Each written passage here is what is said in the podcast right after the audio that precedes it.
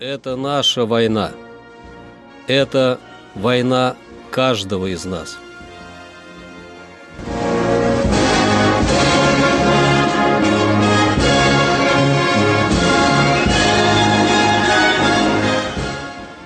Проект информационного агентства «Регнум. Война. Хроника 1941-1945 годов. 9 января.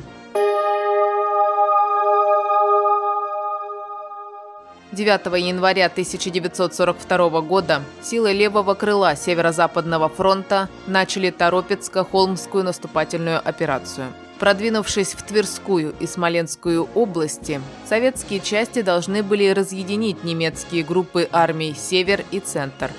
В ходе наступления войска Северо-Западного фронта обошли Ржевско-Вяземскую и Демянскую группировки врага, чем способствовали их разгрому. Красная армия в Калужской области освободила районный центр Людиново. 9 января 1944 года Красная армия освободила районные центры Буки и Кагарлык в Киевской области, а также город Полонная в Каменец-Подольской области. Мантул из дневника ленинградского юноши. В отношении питания совсем плохо в городе. Вот уже месяц, как большинство населения не видит круп и жиров. Это очень сказывается на психике людей. Всюду, куда ни приглянешься, безумные взгляды на провизию. Сам же город приобрел какую-то неестественную пустынность, омертвелость. Пойдешь по улице и видишь картину. Идет народ. Поклажа исключительно либо вязанка дров, либо кастрюлечка с бурдой из столовой. Трамваи не ходят, машин мало. Дым идет только из форточек жилых квартир, куда выведены трубы буржуек, да и то не из всех. У многих нет даже возможности топить времянку за неимением дров. Очень большая смертность. Да и я сам не знаю, удастся ли пережить нашей семье эту зиму. Хотя бы мать моя выдержала все эти лишения и дожила до более легких дней. Бедняга тоже старается, выбивается из последних сил. Но а много ли их у 46-летней женщины? Ведь она одна фактически нас и спасает сейчас.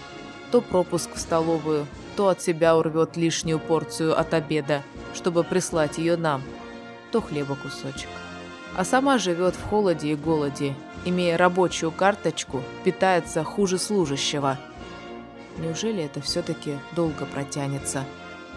Впереди еще два месяца холодов и голода. Позади четырехмесячная блокада и голод.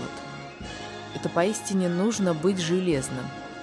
Очень хотелось бы дождаться теплой поры, когда не надо было бы дорожить каждым горючим предметом для печи и уехать куда-нибудь в колхоз, помогать там создавать урожай для будущего года.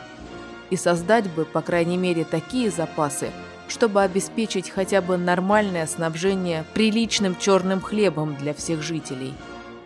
Ну ладно, надо, как видно, сейчас идти по воду. Вода замерзла абсолютно везде, и нести ее придется за 4 километра из колодца. В квартире не осталось даже капли воды, чтобы согреть чай – чай. Как громко звучит это слово сейчас, когда рата кипятку с хлебом. Пить же чай абсолютно не с чем, нет ни одной крошки сладкого. И пить кипяток надо с солью. Единственное, чего у нас хватает, это соли. Хотя в магазинах и ее нет. Но у нас был небольшой запас, килограмм около двух-трех. И вот он пока тянется. Теперь хотелось бы написать письмо маме, как раз моя тетя идет к ней – но не знаю, стоит ли передавать его с ней. Она может его прочесть, а это весьма нежелательно. Ну что же, надо идти за водой. Мороз меня прямо страшит. Если дойду, то это будет великое счастье. Январь 1942 года. Это наша война. Это война каждого из нас.